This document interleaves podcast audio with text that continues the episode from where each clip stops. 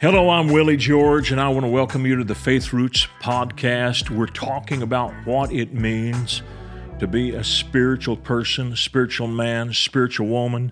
I'm taking our text, our basis for all of this from 1 Corinthians chapter 2, verse 14. It says, "But the natural man receives not the things of the Spirit of God, for they are foolishness unto him. Neither can he know them, because they're spiritually discerned, but he that is spiritual," verse 15 says, "discerns all things." So in order to understand how spiritual things are imparted to you, you have to realize something about your own makeup. You're a spirit being. You were created in the image and the likeness of God. God is a spirit. If you're going to have fellowship with God, you have to be a spirit being, and you are. You have a bridge between your body and your spirit, which is your soul. It is your mind, your emotions. So your mind and emotions are in between your spirit and your body, and it's how we operate most of the time in the soulish part. But the more we grow spiritually and become aware of our spiritual nature, and we become aware of spiritual realities and truths, the more we learn to dominate our lives and order our lives in correct order, and we become truly spiritual people. And this is how you become spiritually mature. This is how you get off that roller coaster where you're moved by your emotions and you're troubled by things very easily and you're constantly being burdened down with bad news. The Bible says in the book of Psalms that a person who's spiritual is not afraid of evil tidings. You know, Jesus was out ministering, and there was a man who came to him and said, "Master, my little daughter lies at the point of death." Jesus said, "I'll come and heal her." And while they are going, there's a delay. Another woman comes and touches the hem of Jesus' garment, and she's instantly healed. And during this process, a messenger comes from this man's home and says, "Don't trouble the master any further. Your little daughter is dead."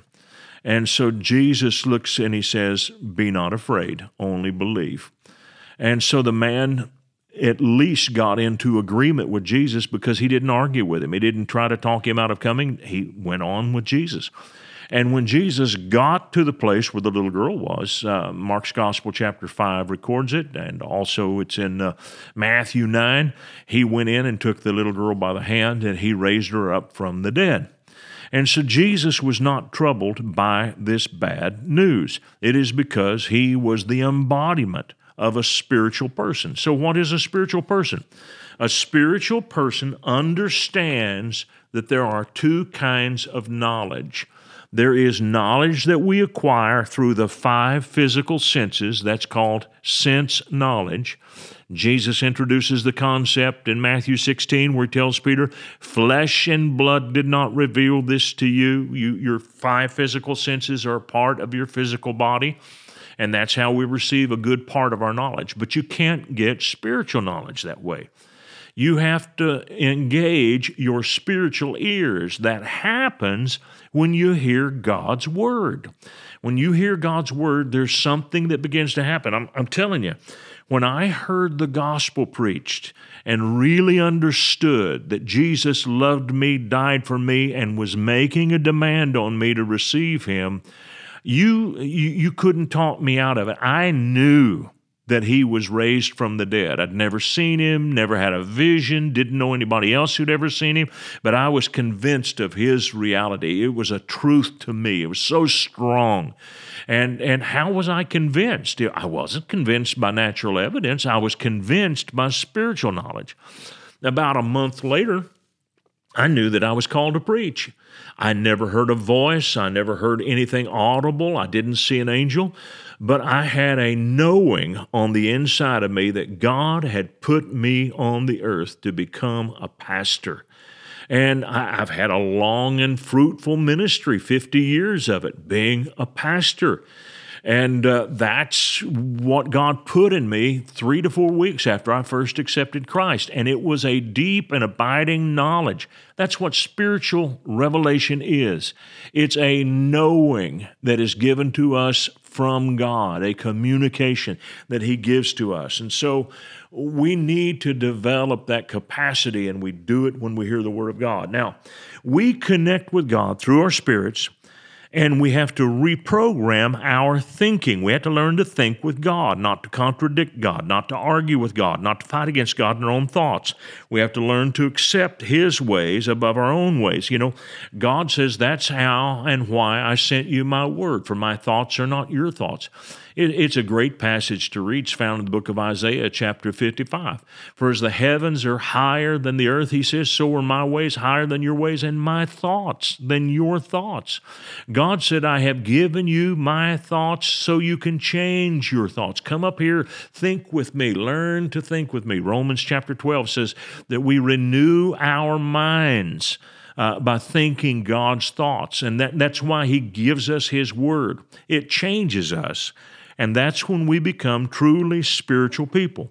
But here's what happens when you become a spiritual person.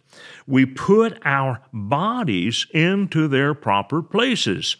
We make our bodies servants who are taking directives from a higher authority.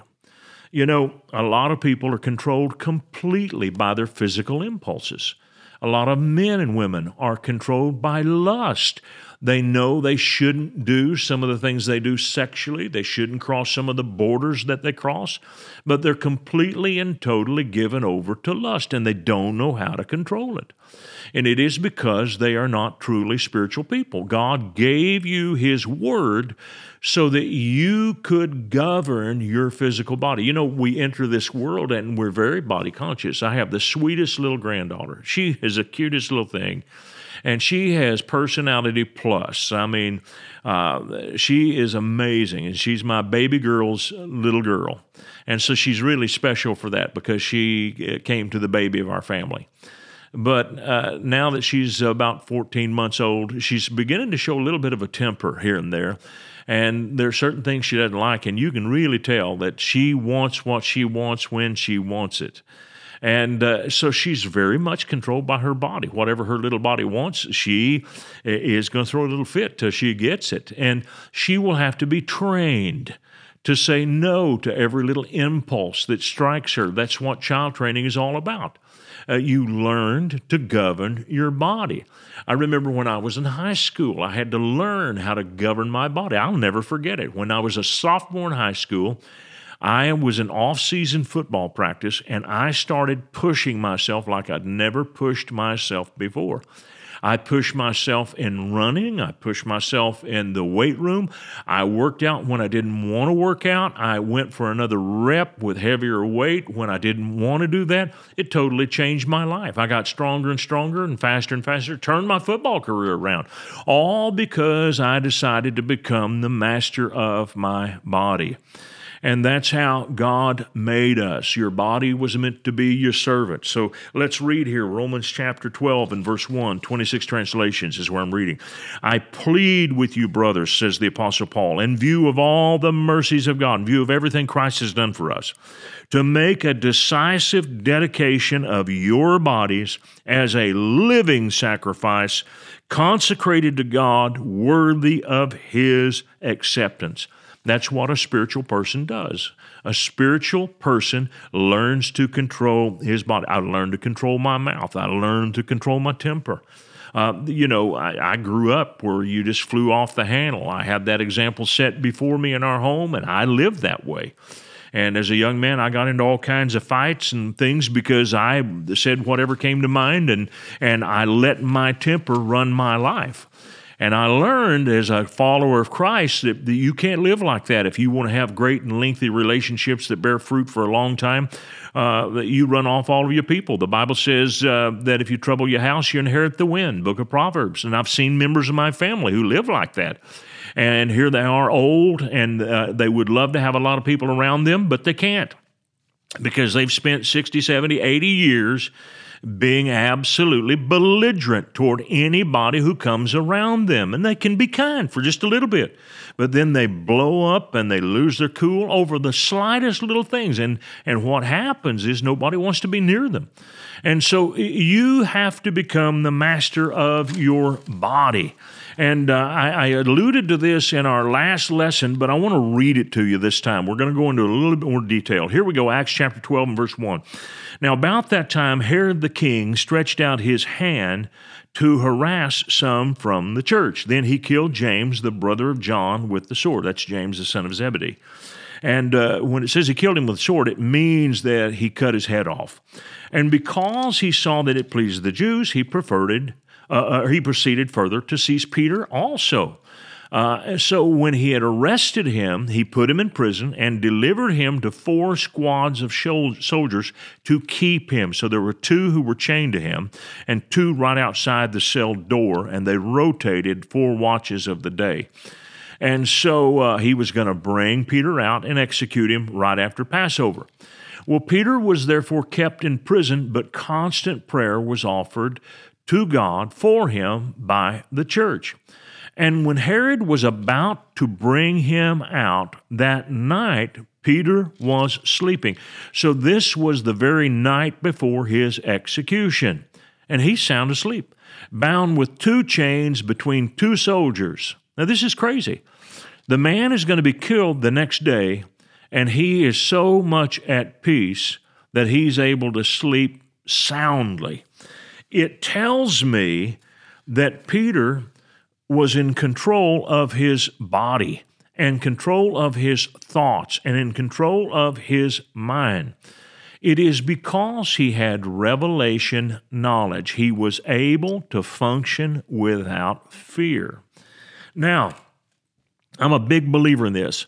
When I see a story like this in the Bible, I want to go dig a little bit. I want to go back and see, okay, God, is there some place before this experience that you gave Peter some idea about what would happen in his life? Is there something that he could hang his faith on?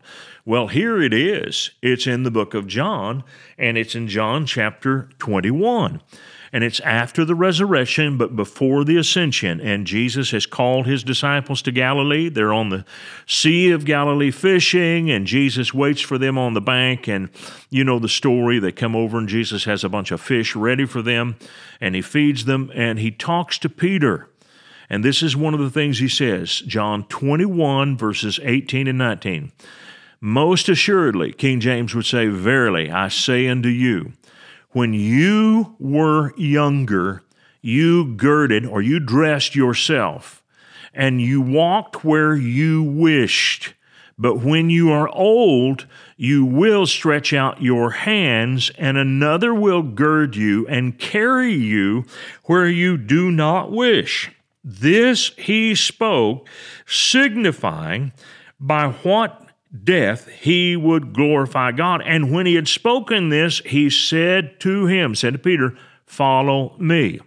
And I believe there's a double meaning to that. When Jesus said to Peter, follow me, I think obviously he means follow me from here on out. Follow me. I need you to fulfill your ministry. And that's what Jesus appeared to them for, was to get Peter back into the flow, because Peter was under condemnation. He had denied the Lord at Jesus' trial.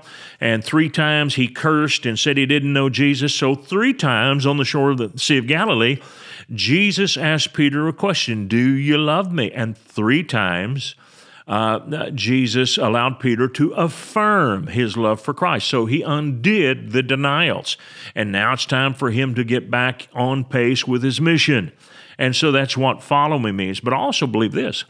I believe that when Jesus says, follow me, and he says, stretch out your hands, and you're going to stretch out your hands when you do this, he's saying you're going to be crucified. And we know that Peter was crucified. He was crucified upside down. They were going to crucify him right side up, but he said, don't crucify me right side up. I'm not worthy. And they crucified him upside down. And this happened when Peter was really, really old. Now, so he followed Jesus, but Acts 12 was not the time for him to die. Now, this is interesting, and you can really see this. in Acts 12, verse 7, "Now behold, an angel of the Lord stood by him, and a light shone in the prison, and he struck Peter on the side and raised him up, saying, 'Arise quickly,' and his chains fell off his hands." Now listen to this. "Then the angel said to him, 'Gird yourself, tie on your sandals.' And so he did. And he said to him, 'Put on your garment and follow me.'" In other words, the angel said three things there. Gird yourself, tie on your sandals, and cast your cloak about you. Three things. Get dressed, get dressed, get dressed. Jesus had told Peter in John 21, "You will not die until you're so old that you have to have help getting dressed." Well, Peter was still capable of dressing himself, and the angel made it a point to tell Peter to dress himself there in the prison, and it's God's way of saying, "See, I told you, you would not die. You won't die. This is not the time. You're not going to die until you're so old you have to have help getting dressed." Now, this is what's so cool. It's the revelation that Jesus had given to Peter that gave him this supernatural peace. And that's why he was able to sleep, is because he had a supernatural peace, because he had revelation knowledge. God wants to give you revelation knowledge. You can receive revelation knowledge just like Peter received revelation knowledge. Now, you probably are not going to see Jesus. Very few people actually have visions of the Lord. Some do, but not many. But there's every opportunity every day to sit down and read this Word and let it impart revelation knowledge to your spirit. And you know, this is what I have found. When you read God's Word, very often you don't seem to get anything out of it right then. And I compare that and liken it to the loading of a gun. You know, when you put bullets in your gun, you're equipping yourself for later when you need to pull the trigger on that gun. You're going to go out and shoot targets, and something's going to come out of the end of the barrel because you loaded it first. That's the way it is when you read your Bible. You're loading revelation into your spirit, and when you need it, the Holy Spirit has that to draw on to make you fully aware of what that revelation means. I've had the Holy Spirit bring scriptures back to my remembrance that I had learned but didn't really particularly get anything out of it. But in a time of need, that scripture really meant a lot, and the Holy Spirit brought it back to me. That's what revelation knowledge is for. It is for you to use in place of these negative natural things that are going on around you. And this is what it does. Pay attention to this, Philippians 4:7. "And the peace of God, which surpasses all understanding, will guard your hearts and minds through Christ Jesus." The Greek word for this "surpassing" me is huperecho, and it means to be superior to be better than. What God says is, look, I'm not going to just erase all your negative circumstances. He didn't say you're never going to have anything negative happen to you. Peter had something very negative happen. He was put in prison and was sentenced to die. But God contradicted that. And that's what He wants to do with you. He wants to contradict your negative circumstances and flip things so that you can learn as you walk with God to have peace even when a natural person wouldn't have peace. That's what a spiritual person is. A spiritual person has learned to believe God instead of believing all of his negative circumstances. Well, it's all the time we have today. We're going to get into the rest of this in our next lesson. I can't wait to get there because there's so much richness in this idea of what it means to be a spiritual man. Thank you.